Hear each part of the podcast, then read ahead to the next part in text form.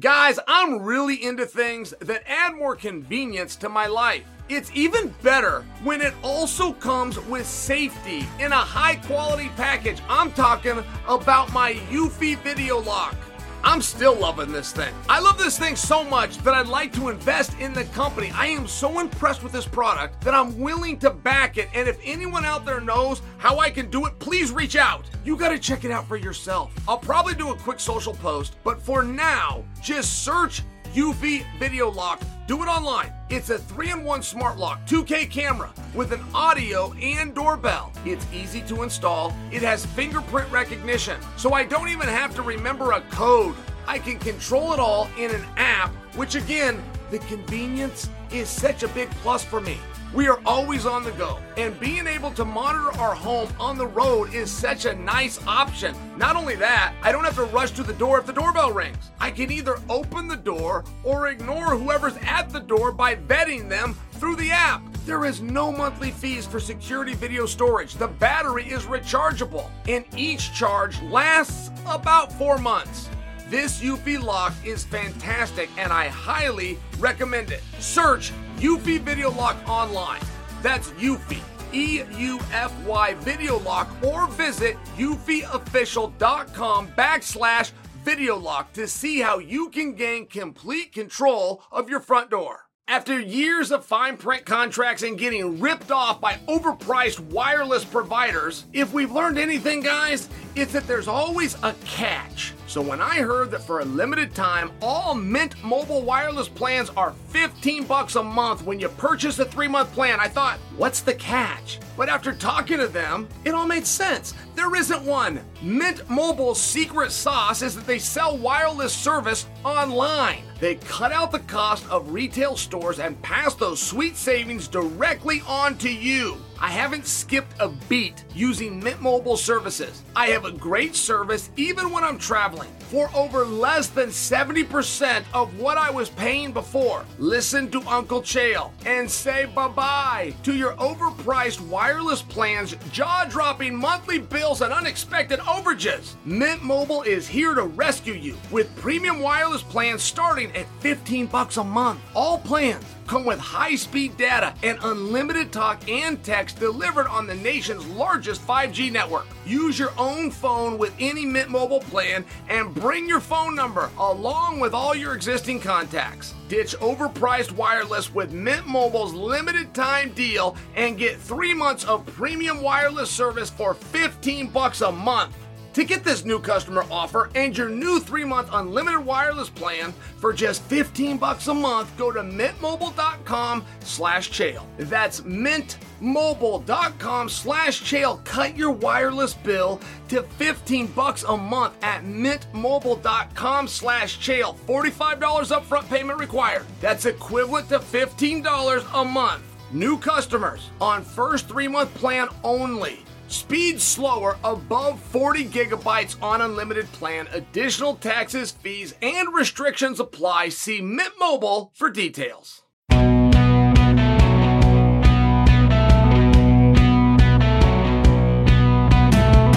What's happening, guys? Happy Friday!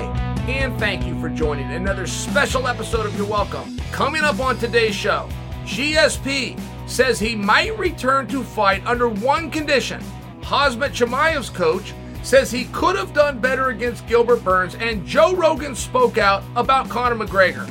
All that later on today's program, but first, I want to begin with some more talk on Francis Ngannou versus Tyson Fury after a quick word about today's sponsor. Guys, our show sponsor today is from my new favorite cryptocurrency, Marshall Inu. As the first sports based cryptocurrency, Marshall Inu donates Ethereum, a popular crypto coin, to amateur and professional mixed martial arts athletes, giving them and their team the support they need to pursue their goals. Founded by a team of crypto experts, the code behind the MRI token is published on Etherscan and has been publicly verified and audited by two of the top cryptocurrency auditing firms, Solidity Finance and CertiK. For a list of answers and common questions and the project light paper, check out marshallinu.com. Bob Arum came out. He was talking about Tyson Fury versus Francis Ngannou. He said this UFC guy, whatever his name is, versus Tyson Fury, this is going to do huge numbers. They know each other. This is going to do bigger business than Mayweather versus McGregor. That's a quote, and I'm not kidding. Bob Arum said those words. He said they know each other. And this is going to do what what the hell does that have to do with it? That they know each other. This UFC guy, he could not produce the name of Francis Ngannou. Bob Arum, one of the most successful, longest standing promoters in the history of Earth, just stated publicly that this fight was going to be massive and could not produce 50% of the principal, meaning one of the guy's names. Why would Bob do that? There has never been anything sold in the history of commerce from a marketing standpoint that these two guys are going to make a whole bunch of money. Never been done. New Spider-Man's coming out. You got to see it. Peter Parker's going to make $30 million. This is going to be great for Marvel. What? Vince McMahon, who has promoted everything that you could promote in every which direction you could do it from, has never done it from a standpoint of this is going to make us a bunch of money. No promoter has done that ever. Might be thinking it, might be hoping for it. He's got every right to get a return on his investment. No problem. He's never advertised it that way. Could you imagine any other commodity? Guys, you got to come down to this new restaurant. You've got to get this tomahawk steak. The restaurant is making a fortune selling these things. What? You could even do it in reverse. Hey guys, there's a house at the end of the block. It's half of market value. Would you tell the world that or would you just go in and tie it up under contract and buy it? Nothing has ever been sold in this fashion, and I'm wondering why Bob said it. I don't think that Bob believes it. I think that I also need to give myself a reality check. I have been very against that fight and its level of success. I just don't think that there's much of a crossover there for an MMA guy versus a boxing guy. There is a ton of MMA guys who have offered to go take on boxing guys. It's been done one time. Conor versus Mayweather, who, by the way, wanted to rematch each other and nobody signed off and did it again. So it's just one of those things where every clue that I'm given, that doesn't work when we know the outcome, it doesn't work. To bring in Francis, who's a big heavy hitter, against a guy in Tyson Fury, who is clearly proven to be the greatest heavyweight of all time. You could put Tyson Fury in any era you wanted to. Yes, I know, it's blasphemy. Muhammad Ali's era, Tyson Fury would win. It's blasphemy. Mike Tyson's era, Tyson Fury would win. You are taking the absolute greatest and putting him in there with somebody who's never done it, but is a pretty big puncher. For me, that's a hard story to tell. But if you're going to tell them this is what you're going to do, you're going to start from Jump Street. If you're Bob Arum, you're a promoter, you go, oh my goodness, no, this changes everything. They're going to do it with four ounce gloves. That's what Fra- Francis is used to. Those four ounce gloves change the defense. Tyson Fury's never put those things on. It changes the way he blocks. It changes the way he rolls. It changes the way there's power as opposed to your setup shots. Like you're going to sell it in some fashion. You're not going to just say that everybody else is going to make a whole bunch of money. Oh, and by the way, that money's coming from you. Tune in this Saturday. Nothing has ever been marketed that way. Not to mention the biggest fight of all time, according to the longest standing licensed promoter of all time. He couldn't produce the name. He called him this UFC guy. So what do you make of that? Is Bob shooting straight with us? If Bob's shooting straight with us, then Bob is going to try to book that fight. Tyson Fury is under contract for boxing. Francis Ngannou is under contract for MMA. They said they're going to do something else. So there's no contract that either one of them has signed that would cover something else. I think it's absolute paramount they stop with that silliness, in my opinion. I think they've got to go do boxing. Quit saying hybrid. Do boxing, and boxing always changes the ounces of the gloves. You can do 10 ounce professional boxing. You go up to 16 ounce professional boxing. The audience is never let in on it. The audience never knows. Now, in this particular case, they think that it's very relevant that the audience understand the ounces of the gloves. I mean, we're doing this all the way down to bare knuckle where there's no gloves, there's no ounces. I mean, it's just one of these things. I don't know how much the audience cares and how much you think you're going to level the playing field. I think that it's an unnecessary element of it. That's my own opinion. To hell with it. We're going to make up some rules and these two guys are going to go. I mean, I'm either right or I'm wrong. And the night that this goes off is when we find out. And I look back and I go, told you guys that wouldn't work. But now you got Bob Arum saying that it is going to work. He can't produce Francis's name, but it's going to work because these guys know each other. It's going to do bigger business than Floyd versus Conor. Okay, real simple. Then you're a player, Bob. What is your offer? Nobody else has this locked up. Nobody else knows what this does. Nobody else has the dates. What is your offer? I would assume you're putting in. But if I was to guess for you guys, he's not. He's not putting in. He couldn't even produce the names. But he says it's going to be the big because they know each other. It's a very interesting comment. Nothing has ever been done that way. Bob Arum has never sold a fight talking about the money that it's going to bring in for his organization or for the athletes. It's never been done. Doesn't make it wrong. There could be one offs, there could be nuances. We can all learn something. Things can change. It's the first time for everything. All of that stuff's true. Bob couldn't produce the guy's name. And he stated that it was going to do well because these guys know each other. What kind of sales pitch is that? How long are the rounds? How about that? Can they clinch? How about that? Who's officiated? An MMA referee or a boxing referee? How about that? Is it in a cage? Is it in a ring? There's some things that are very relevant. What is the weight class? How many rounds are they going to go? I mean, we've already seen that backfire. Right, Conor McGregor versus Floyd Mayweather. That's a great example. If your body is not used to 12 rounds, if you have not done that before, just putting that in the clause greatly tips the scale in the favor of the boxer. It's relevant. Maybe we don't do that. Maybe we do everything under MMA rules. It's going to be three five minute rounds by example. It's going to be five five minute rounds by example. Maybe we make Fury do something that Fury's never done before. I keep hearing that they want to meet in the middle. They're going to take all kicks away. They're going to take all takedowns away. But other than that, they're going to meet in the middle. I don't know if I agree. I don't really give a damn if it's in a cage or a ring. Doesn't make any bit of difference to me. I've heard guys complain about that, but only post fight, only once they lost. Once they lost in a ring, they complained it should have been a cage. Once they lost in a cage, they complained that the cage should have been bigger and or the cage should have been small. Like it's one of these really weird things. I personally don't care. But if we're all going down this road and it looks like that's the direction that we're headed, I think that we need a little bit of clarity on what it is we're doing. And I strongly feel we need to go out and we need to do boxing. Strongly feel that way.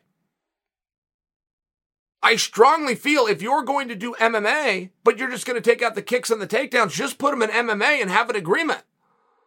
I know that's not a perfect way to do things. A guy could double cross and good. I, I get all those things, but that's as close as you're going to get.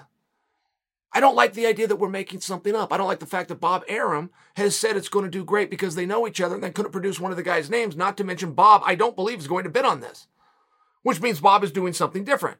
He's trying to set up some other promoter. He's doing his competing and his fighting from the outside by making an allure that it's a really big deal, but then he's not going to go in. Like, it's really interesting that he chose to do that. I could not imagine being a promoter in stating something is going to break records in the industry that I have survived it and not be able to produce one of the guy's names. I could not imagine trying to sell to the audience that this is going to work because it's going to bring in a bunch of money. Your money. You're all going to buy this. And we're going to take it. I, I couldn't imagine doing that. It's not a storyline that works. The biggest take that Bob Arum had for why this fight is not going to do outdo McGregor versus Mayweather is because these guys know each other. What the hell is Bob talking about?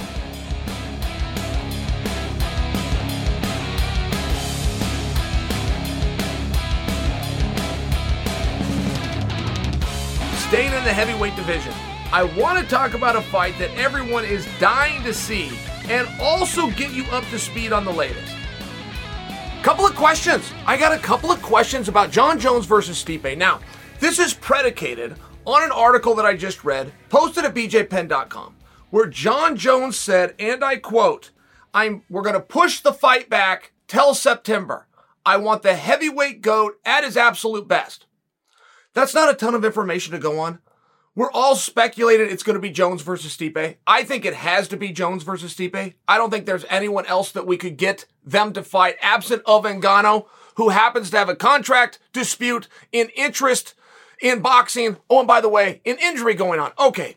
So we all agree that it's reasonable to assume we're going to see Jones versus Stipe. But Jon said, I want to push it to September. I want the heavyweight goat, meaning Stipe, to be at his absolute best, which leads you to believe it's Stipe that isn't ready to go. Is that true? Is that accurate? What is exactly the holdup for this match? And you've got to, whatever answer you have, you have to put in conjunction with International Fight Week. The prized card of the year that is only nine weeks away and is yet to be discussed. There is nobody assigned specifically to that card, let alone the main event. And don't forget, on International Fight Week, historically speaking, we get multiple. The entire main card, by example, generally multiple championship matches. It's a very special event.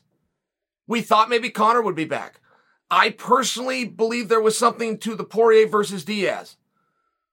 I don't believe that Chimaev is ready for that yet. Kamaru Usman in Leon is the match that's agreed to, but doesn't yet have a date. I guess we're always trying to get ahead and trying to figure out. It now does look like it's not going to be Jones versus Stipe. And that's a very compelling match.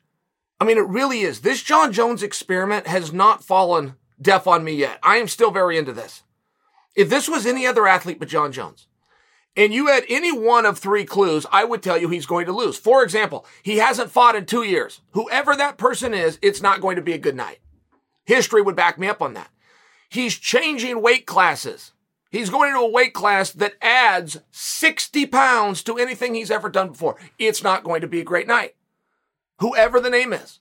If you tell me that an athlete is going to participate who is now at a new gym in a completely different state than he resides. I'm going to tell you that outcome is not going to be wonderful. Jon has all of those things stacked up against him. The problem is he's Jon Jones. He's done a lot of things that nobody else can do. He's done a lot of things that nobody else has been able to do. And I got my ear to this stuff. I hear the way that he's training. I hear the way he looks in the practice room. He is getting glowing reviews. But at some point, a guy's got to go. We thought that was going to be early this year. Turns out it's not. We also thought it was going to be against Ngannou. Take that off the board completely. Insert Stipe. Where are we going to do this at? Okay, now we're pushing again all the way till September. Is that official? I don't know. I don't know. Jon says I'm going to push it till September. I want Stipe at his best, which leads you to believe that it's Stipe that's pushing back, but we don't have any evidence of this. Not as a hard fact, we don't. And it is really relevant. Like I can't, I could think of a few guys that I would like to see Stipe fight.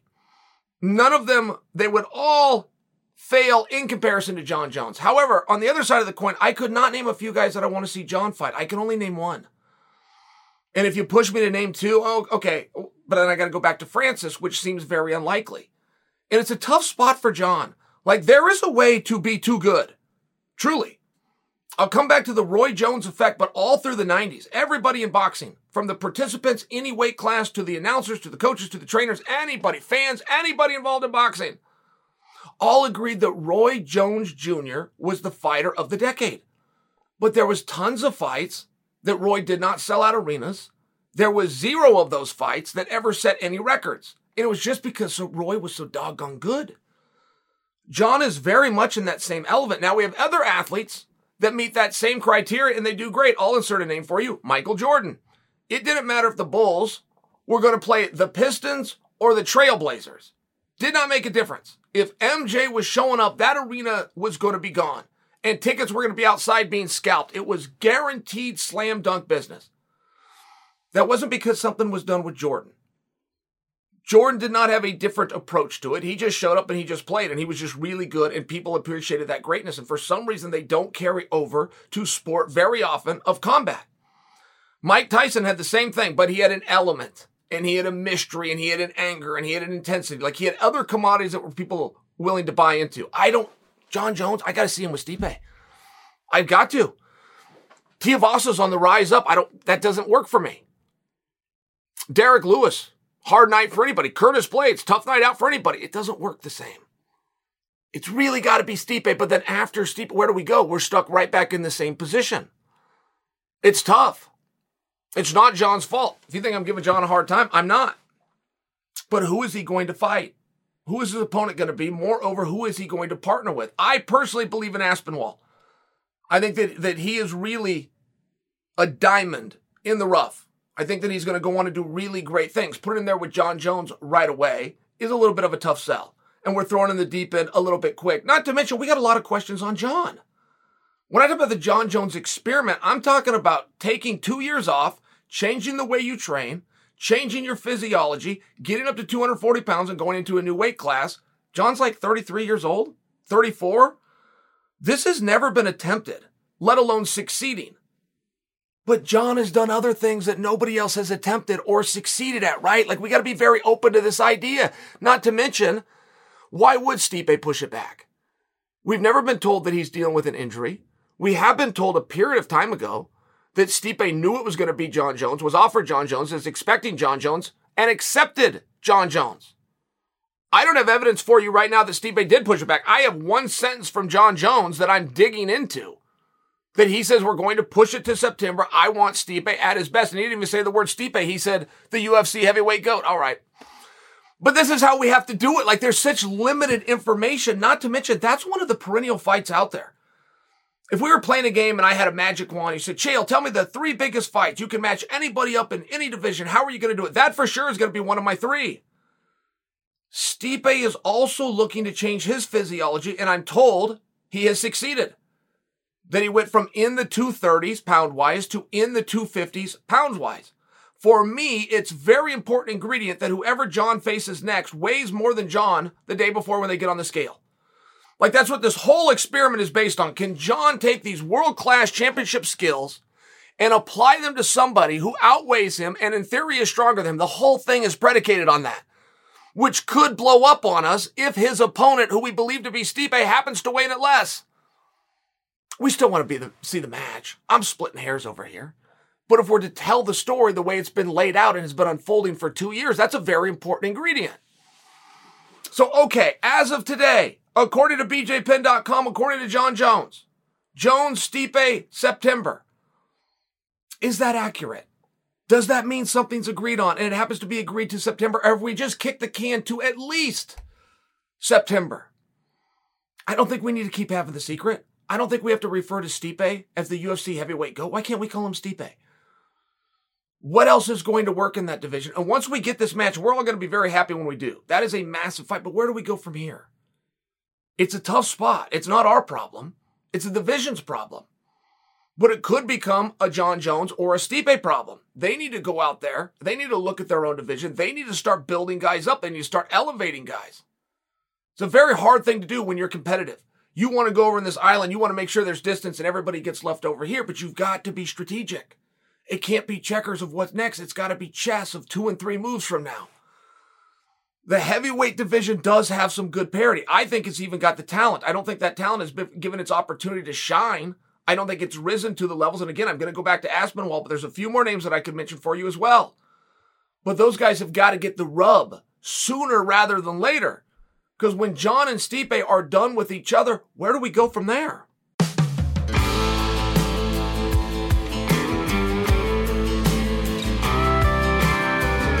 Coming up in a moment, I'm going to move from the heavyweight GOAT to some guys that many of you might consider the actual GOAT. That's next, but first, let me tell you about today's sponsor. Have you ever wondered how your favorite athletes ensure their grooming products are up to task? They use Hawthorne.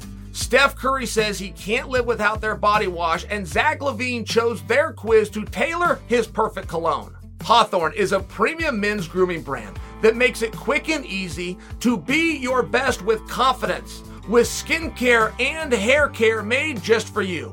They use data from hundreds of thousands of customers to recommend perfect products for your body chemistry, skin type, hair type, and lifestyle. So lean on Hawthorne to upgrade your body wash, shampoo, and deodorant.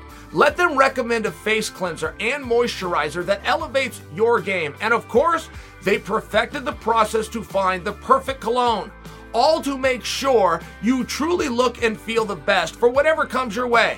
To get started, take Hawthorne's quiz. They're going to ask you things like what's your skin type? Dry, oily, normal? Are you a scent guy? It was actually really quick and easy, and to my surprise, I was pleased with their customized recommendations at the end of the quiz. I generally prefer a clean scent. I don't like heavy colognes.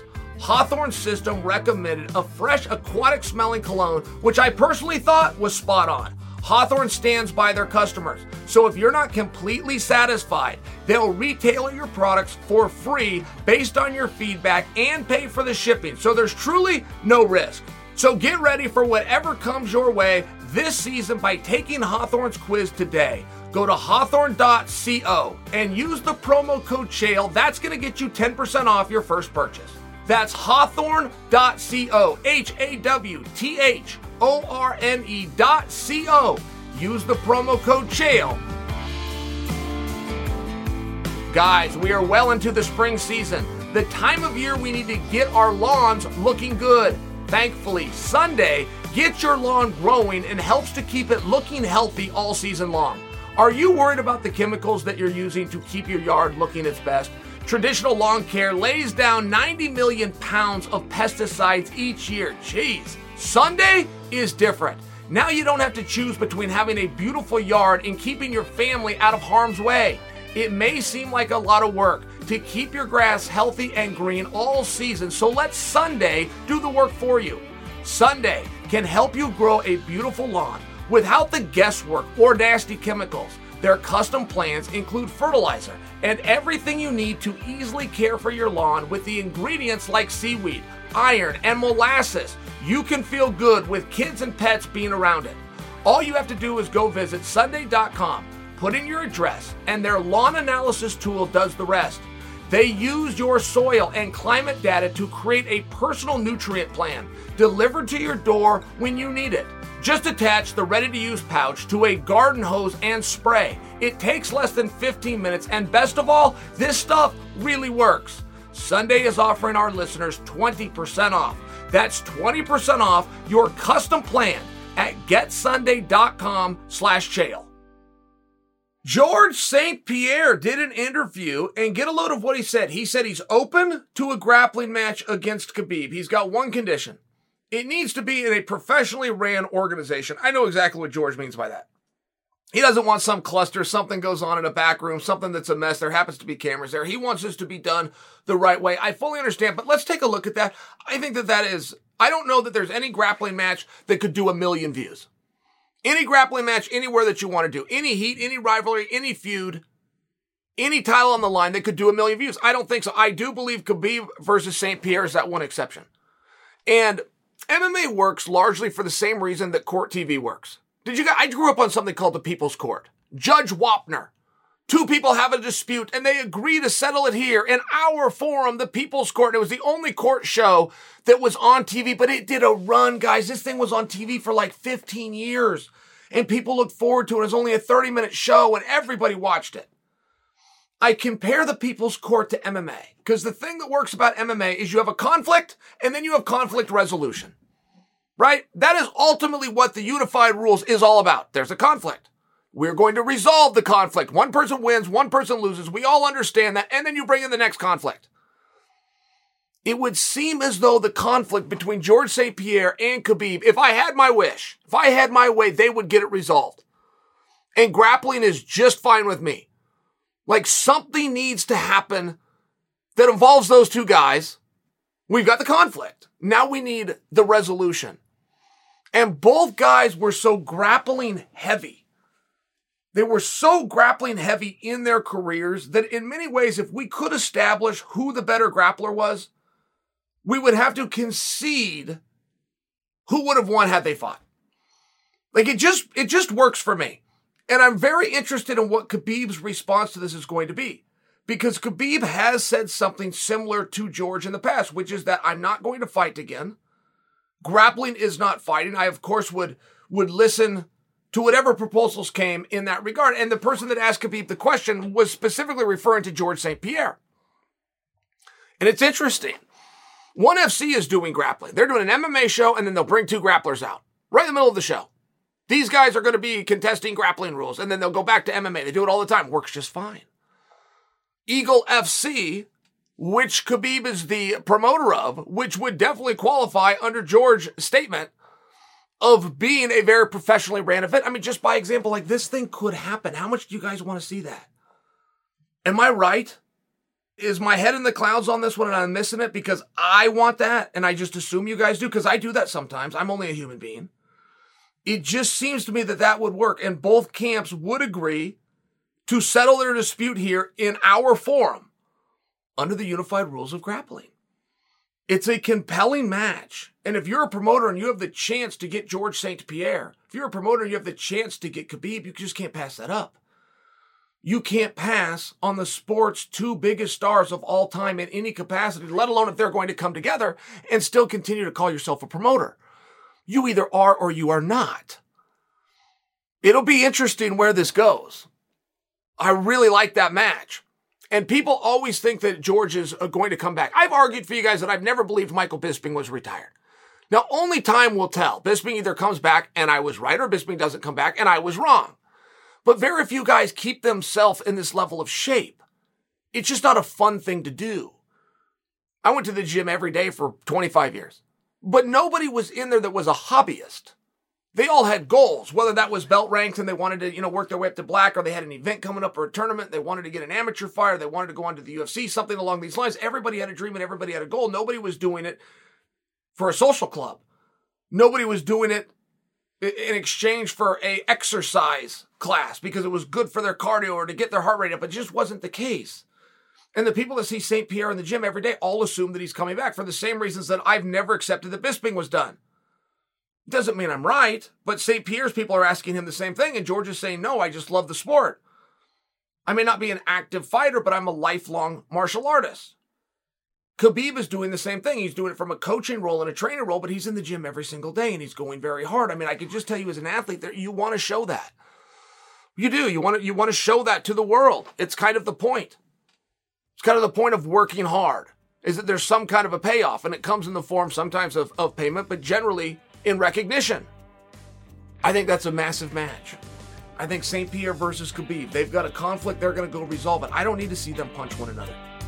They don't want to do that. They can't work out a weight class. It does seem to me there's one other way to do it, which is in the world of grappling. And according to George St. Pierre, an article that I read 25 minutes ago, he at least is open to it.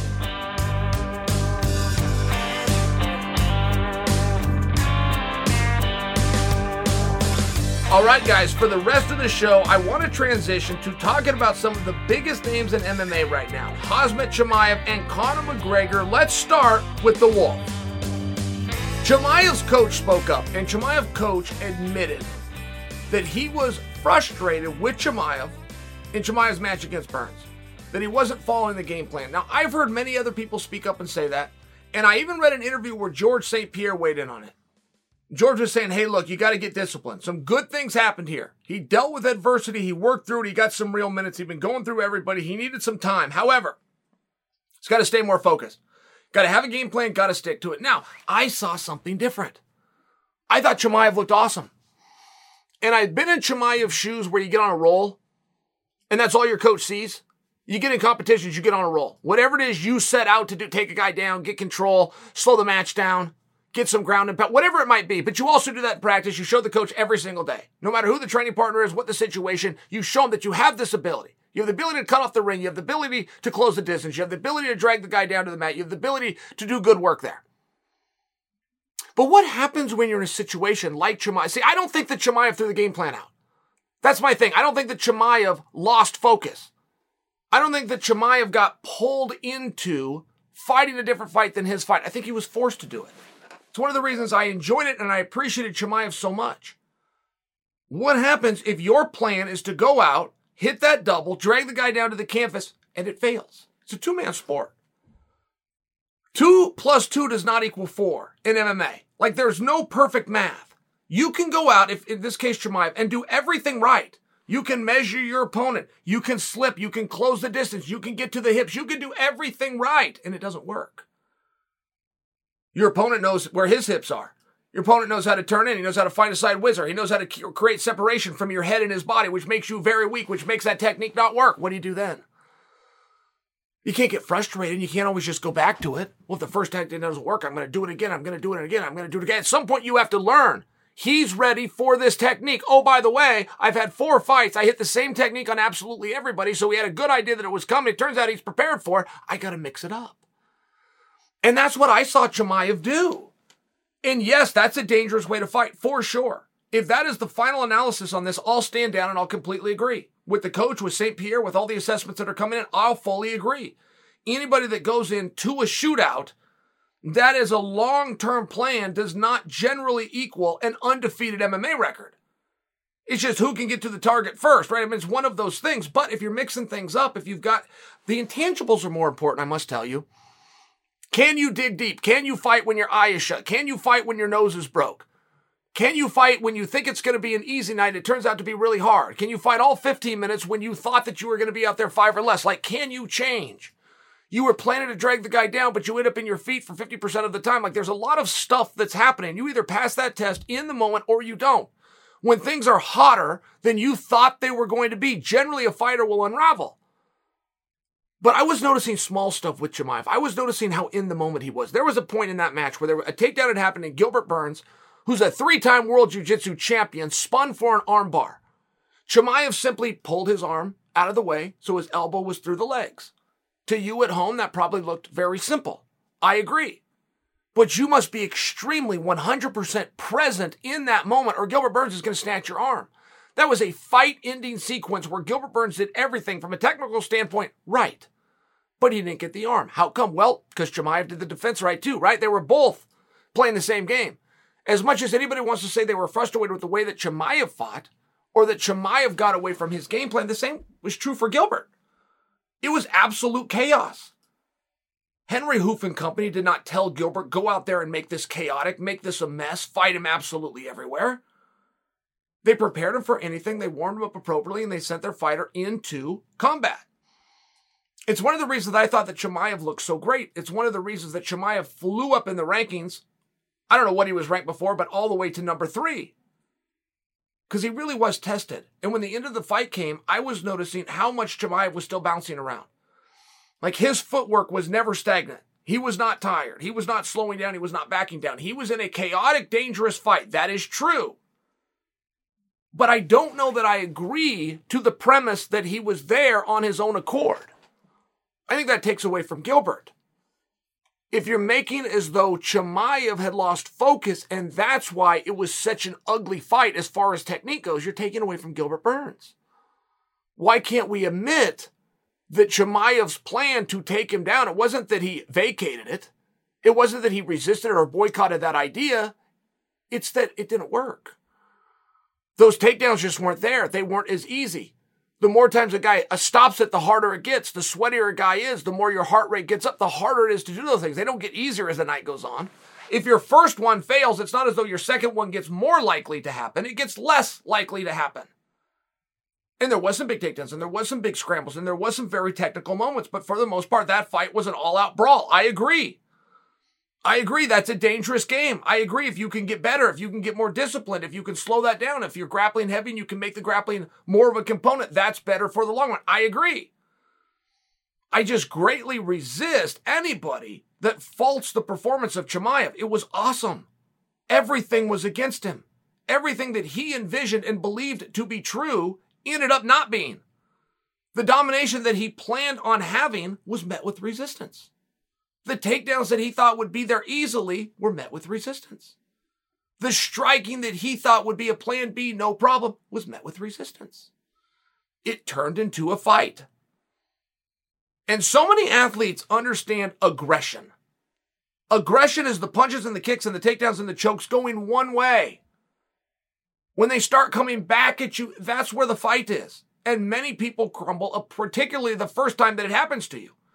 The first time a match turns out to be harder than you thought it was going to be is a very negative experience, and you chalk it up to a learning lesson. Chimaev passed. The hotter it got, the more he rose to it. The uglier it got, the bloodier it got, the more painful it got, the more he rose to the occasion. I saw something very different than most people. I had a very different interpretation of Chimaev after that. I don't concede that he lost focus or that he was undisciplined. Gilbert Burns showed up ready. He stopped the first line of offense, and Chimaev had to go to the second and third. Dana White said that Chimaev was tested and he passed with flying colors. That's what I also saw. And yes, it was ugly, and yes, it was chaotic, and yes, those are dangerous fights. You put a guy in five, six, seven grappling heavy fights when he's the better wrestler, be good for him. You put him in five, six, seven shootouts of here I am, here you are, we're both within distance, let's throw and see who can get to the target fastest, that's dangerous. I agree, but I think that both can be right at the same time.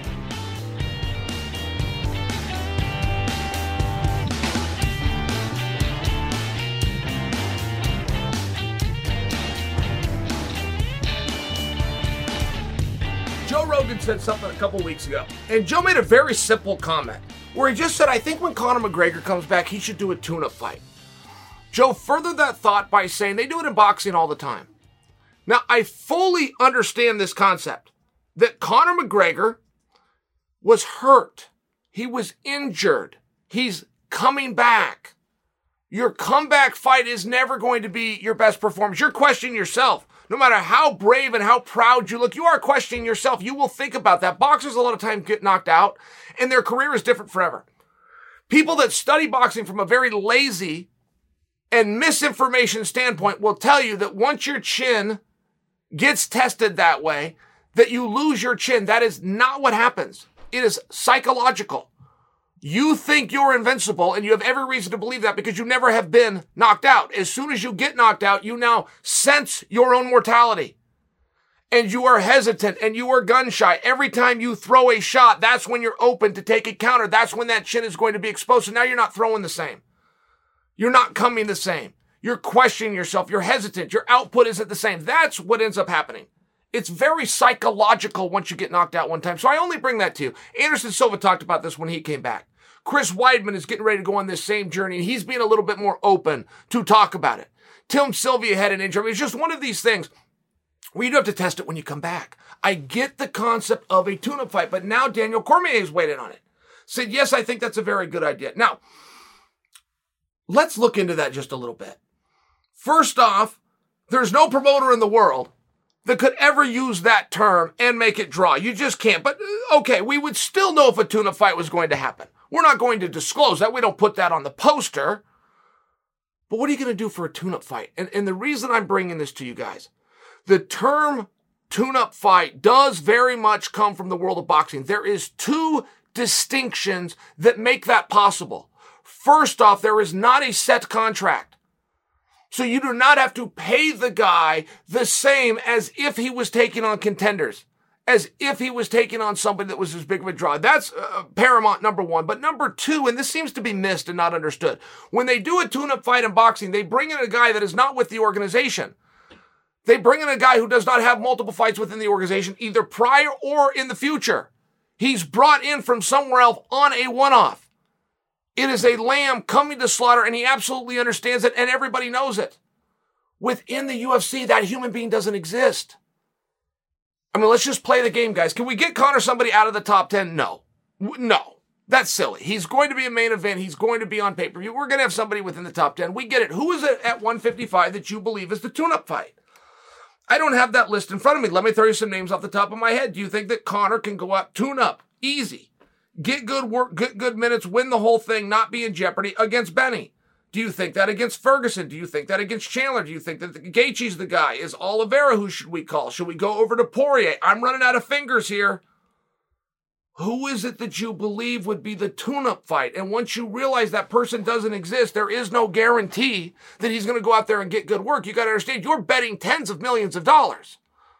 Quite literally. You're going to honor the contract of both guys. You're not going to be able to move that because it's a lesser job.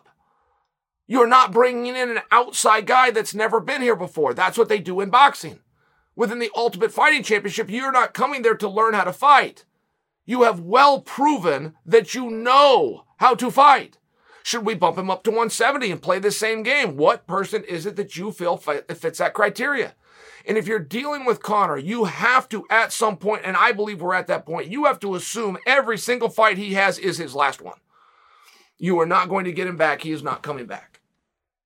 And he is to that point in his career. I don't know what that number is, But I do believe if we were to ask Conor himself, he would give us a number. He would be guessing, of course, like anybody would, but I think that you would be surprised how small that. Hey, I'm going to do three more. Realistically, I got five more in me.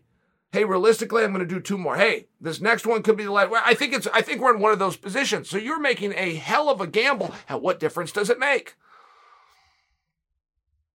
You guys want to know a fight for Conor that nobody's discussing? You want to know what? You want to know a fight for Conor they should think about doing? Michael Chiesa. That's the one that has absolutely never been discussed by anybody. I personally believe that there's a gag order. I personally believe there's a reason that Chiesa has never called out McGregor. But just to remind you guys, when the bus incident between Conor and the Dolly and Khabib took place, there was lawsuits that followed that. And Chiesa was one of them. Chiesa got glass into his eye. It was a very bad experience. I think there's a story there personally. Whether that turned into fruition and that turned into a fight, I've always thought there was a story there that should be told, but neither guy has told it. Neither guy's manager has told it. Neither camp has told it. No trainers have told it. So I've just elected on my own that there must be some kind of a gag order in place. But that's the match. That's a very interesting match from a stylistic standpoint. That checks a lot of boxes. I don't know how bullish I am on the idea.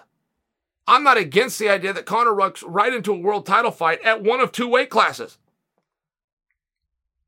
Oliveira and Gaethje have both made it very clear. Yes, I will take on Conor. I understand the winner of Islam and Benny should be next. I will take on Conor in the deal. They both said it. What are you going to tell the champion that did everything right? He doesn't get what he wants? I mean, it's one of those things. Just because you want to take away from Conor because he didn't win the last fight. I mean, it's one of these weird things. There is no tune up fight. But there's no tune-up fight because we use guys within the organization already.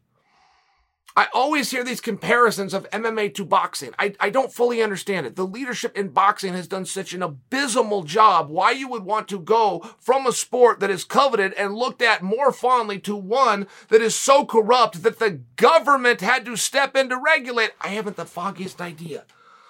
I don't know of anything from boxing that you would want to copy. Truly.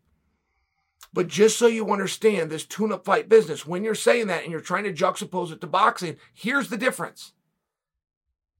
The guy that's brought in to do the job, to be the tune up, is not with the organization and he is not given a multi fight contract and he may never be back.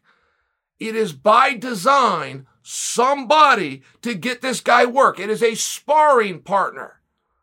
It is not a coveted session. There has not been a tune up fight in history that I'm aware of that went on the top of the bill. There was a marquee fight. I know that they exist. But it's just not what we do over here, and I just don't know how you're going to get it.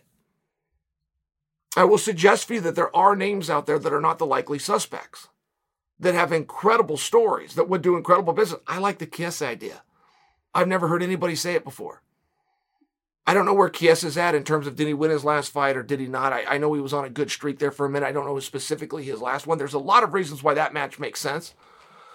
Not to mention you're going to get work. I mean, above everything else, if you don't want to get a guy hurt, you want to get him work. You put him in there with somebody that doesn't knock out a whole bunch of people. He's grindy. He grapples. He, I, I just offering for you. I'd like to know what you think about that idea specifically, but I also do wonder in a, another vein, how come that has never been discussed? How do you have a lawsuit? How do you have something uh, so personal and let you never have a call out? It would seem that you'd want to deal with that guy. It seems that you'd want to adjudicate that somewhere else than with an arbitration. To me, I'll bring it up. I'm floating ideas. But as far as this tune up business, it's, it's very rude.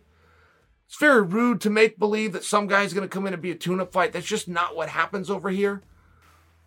And if you were going to try to orchestrate that behind the scenes, but stay within the top 10, which is a, a level of reasonableness, who are you going to go with? Who within the top 10 of either one of those divisions? We know Conor's coming back to one of them. We don't know which one. Who within the top 10 fits that bill? It seems like a very silly topic to bring up. It seems like a, a misunderstanding of the difference between boxing and MMA. Not to mention, it's flat rude. All right, guys, that's it for today's episode. I just want to thank you guys for all the support and listening to the podcast and subscribing to my YouTube channel, which, by the way, is almost at 1 million subscribers. If you know some loser who isn't subscribed, tell him to get on it. I'm out for the weekend, but I'm going to be back on Wednesday. Until then, I'm Chael Sonnen, and you are welcome.